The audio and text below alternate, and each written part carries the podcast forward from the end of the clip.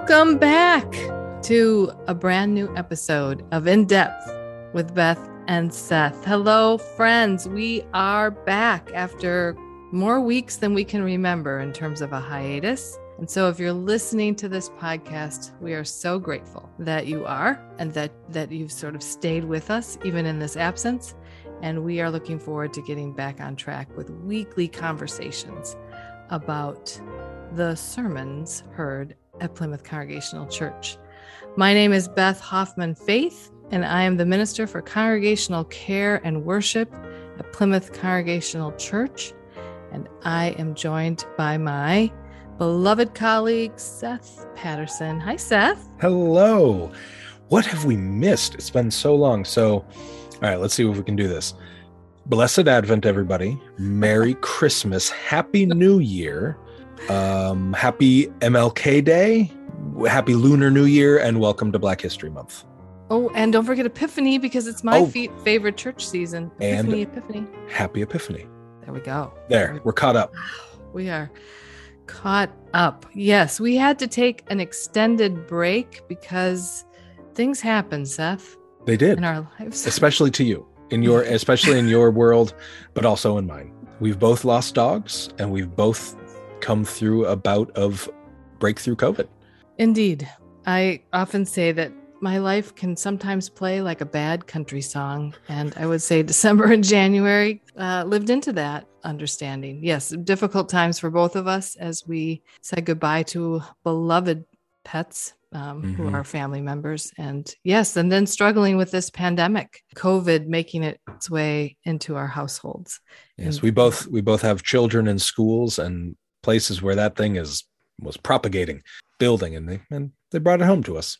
And as everyone knows, the COVID uh, does its thing differently in everybody. So some of us get quite ill, like myself and my youngest daughter, and, some others of us, don't. have a have a minor cold that we would have ignored at any other point in our lives. But because of a little pink line on a test, I stayed home for 11 days. yes, indeed. There was a lot of quarantining. I was in quarantine for a full month, Seth. Wow. and um, And um, and yet, how many days of work did you take off? mhm. uh, not many, not Yeah. not many at all. I- In fact, yeah, I worked pretty much through the whole time. A couple of days, I was just too sick to even uh, answer calls or read email. My daughter's school was at home. I was working at home. Almost nothing was different other than I couldn't go to the store. That was the biggest loss. Or my wife's play she directed. oh, oh, that is sad. I didn't know about sad. that piece. Mm. Yes, we are all learning about sacrifice and missed things. And just when we think things are getting better, sometimes they take a, a different turn. It does seem, however, that the COVID numbers in Minnesota are finally dropping. And we've moved through yet another phase of this long, long pandemic in terms of the Omicron variant. So we look forward to being back in person at church on the 20th of February. We've Yes. been virtual for six or more weeks, and um, that will that will feel like a nice new beginning for for all of us, like a new year. I decided that really the new year began February 1st for me because January was kind of a wash. You're kind of going with the Lunar New Year. Yep, exactly. Yeah. Yep. Yep. So happy new year everyone. Let's embrace something something new and wonderful in 2022. It's just got to get better. It will. Well, Seth, you were our preacher yesterday, February 6th, 2022 at Plymouth Congregational Church. And we are back for the month of February into our Command to Preach Yes. series. Tell us a little bit about that. This is a chance when the congregation gets to tell us what they want us to talk about, and then we do it. And we we don't. The way that we operate is we pull them out of a bowl, all the submissions, and we do whatever's pulled. We we can't say no. We can't.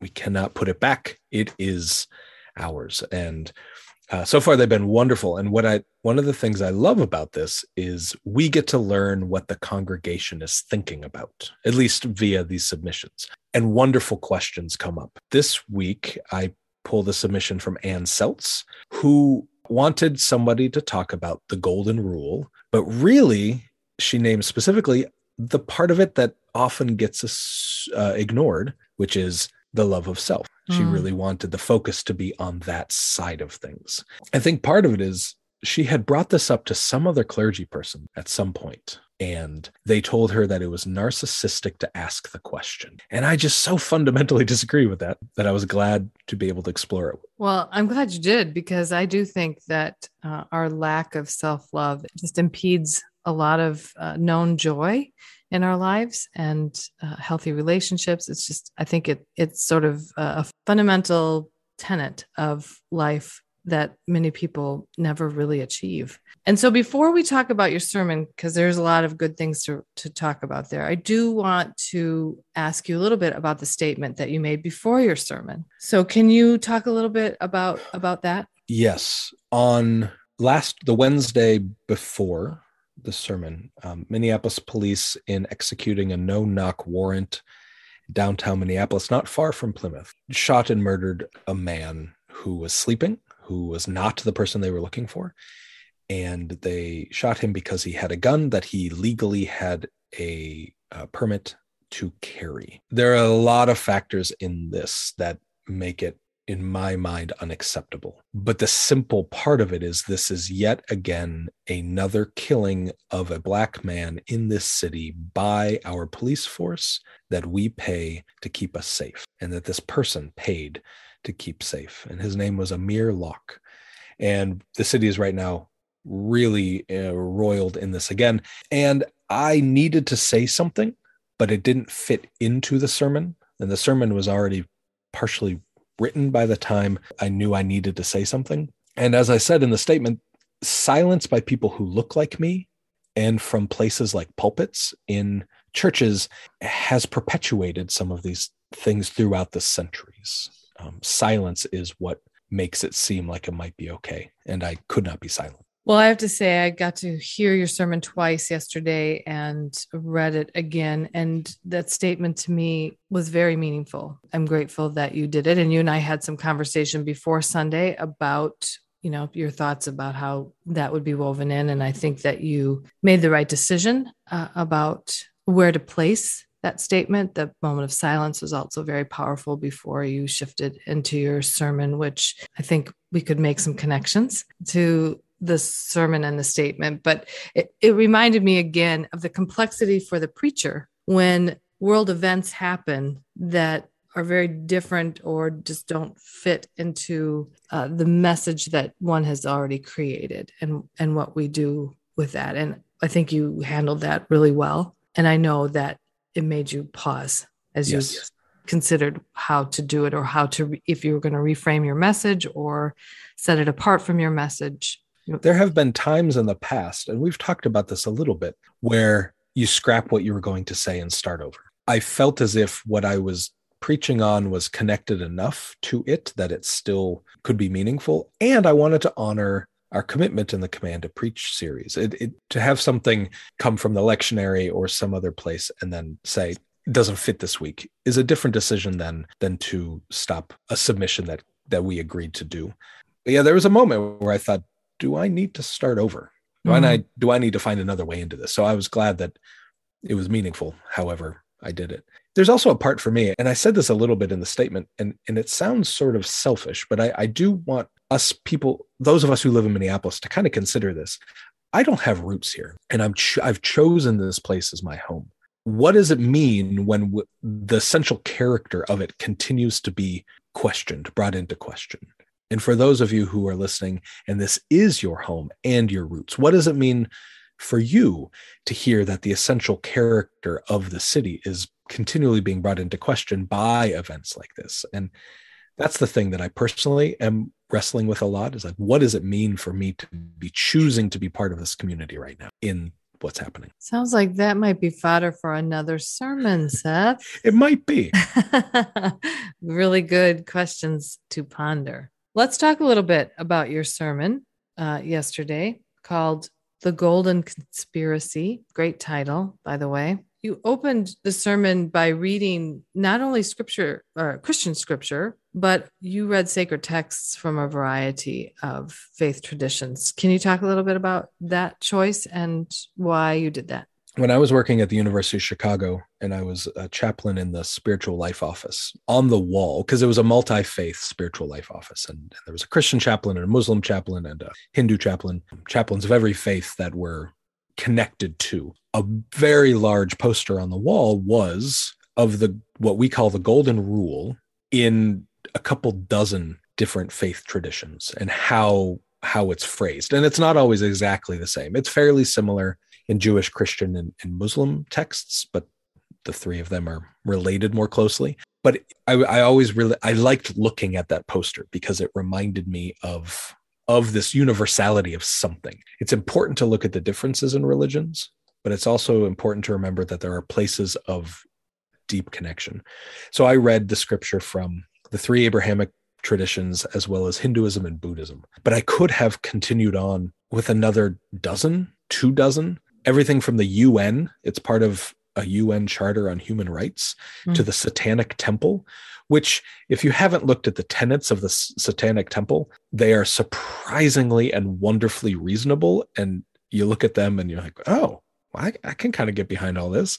It's an interesting. Uh, I'm not sure I'm suggesting people go to the Satanic Temple website, but I am kind of curious for people to look at the tenets and see what they think. But it's widespread, and it seems to be a central ethic in our world culture right because mm. it comes from all cultures and then is embraced globally this idea that what however you love yourself love the other whatever you want done to you do to the other and there's almost nothing else like that and so this universal commandment for lack of a better label. What does that mean for us as humans?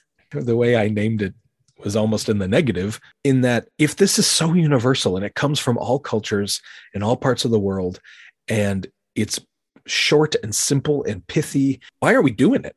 If something is this universal and found from so many sacred sources then why is it something we're not doing more of why are the results of it not more universal yes i think that's what you were trying to address in your sermon actually why aren't we doing this Christians since the beginning of time or the beginning of Christianity have named that this is really hard.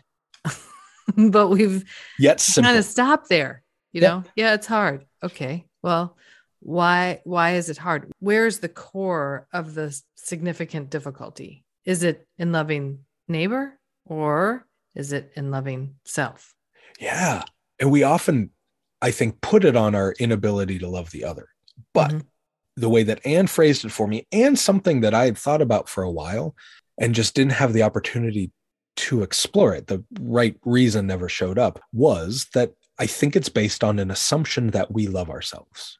Because if the assumption is right and we do love ourselves, well, then the problem is on how we love the others. But I suspect, and Anne named it really well, it might be more rooted in that we don't know how to love ourselves. So, how on earth could we ever love the other? if we don't recognize our full being, how are we going to recognize the full being of other people? If we can't love the parts of us that we find difficult, then how on earth are we ever going to get past whether I like or dislike another person and truly love them? Right. And Anne gave you this tangible example from her own right. life in that she was told over and over again as a child that she was a sinner and she equated that with being unlovable, which makes a lot of sense to me. If that's the message that you're given, why would you not be filled with self loathing rather than self love? And at the same time, this commandment to love neighbor, well, she would get punished or scolded if she actually did play with her neighbors, if her they literal neighbors, her literal neighbors, because they weren't members of her church. So, oh, the mixed messages that we we give all the time in the name of Jesus. Right. Who's the one who who reminds us of this commandment in such a, a lovely way? And we live in a culture, especially our American modern capitalist culture, I think, that is so focused on marketing and you can buy your way out of unhappiness that it it really puts the onus of if you're unhappy, it's because there's something wrong with you. If you're not lovable, it's because there's something wrong with you. And it puts all of it back on there's like a way to earn love or a way to earn lovability and worth. We commoditize our own selves. How much is Jeff Bezos worth? Mm-hmm. I don't mm-hmm. know. He's worth the same as me. He has more money, but he's worth, in the eyes of all that matters, he's worth the same as me. Well, so is this a chicken and an egg question? Like, do we love ourselves once we know how to love our neighbor, or is it out of loving ourselves that we know how to love our neighbor? My sense is that it's a practice that works in tandem, that there's that reciprocal, there's a cycle to it. The adage that all you're able to really change is yourself. I can't change other people. I can change my reaction to other people, but what I can change and where I can start is with me. Hmm. Where do I fall down in loving myself? what parts of me don't i want to acknowledge and have have trouble loving because if i can do that self work then i more ably can love others and i use this without naming it but the purposes of plymouth church are to to do the work within among and beyond mm. and so if i can do the work within me then i'm more ably to do it among us and beyond our walls, which then will refeed the parts of me to do more work. Wow, good food for thought there. And while you didn't tell us how we go about loving ourselves exactly, you nope. did kind of point us in directions. You know, I'm always going to come back to that how, Seth. You did sort of end with this idea of this conspiracy, which is, I assume, how your title uh, became its title. Yes. And I just, I know we're running close on time here, but I don't want to leave until you address this a little bit more because I thought this idea was fascinating and would have loved to have heard just a little bit more in your sermon. How do we conspire together to both love self and neighbor? And this is one of those places when you're putting together a sermon, some things have to just, they can't, mm-hmm. due to oh. time, oh. cannot be, as you know, be fully expanded. And this idea of conspiracy come there was a book that I pulled some things from by Richard Rohr, Falling Upward. And in it, he without going into it much, he just mentions the word conspiracy and in parentheses puts, which literally means to breathe together. And I was so taken by that. The what is the binding of us doing this? It, it could be that we are each doing our own work together so that we can practice with each other. If I might be more willing to do the hard work of seeing my own shadow self and loving it, if I know you are doing it also. And then we work on how do we love each other and support each other. And then together we can love and support those that are beyond also.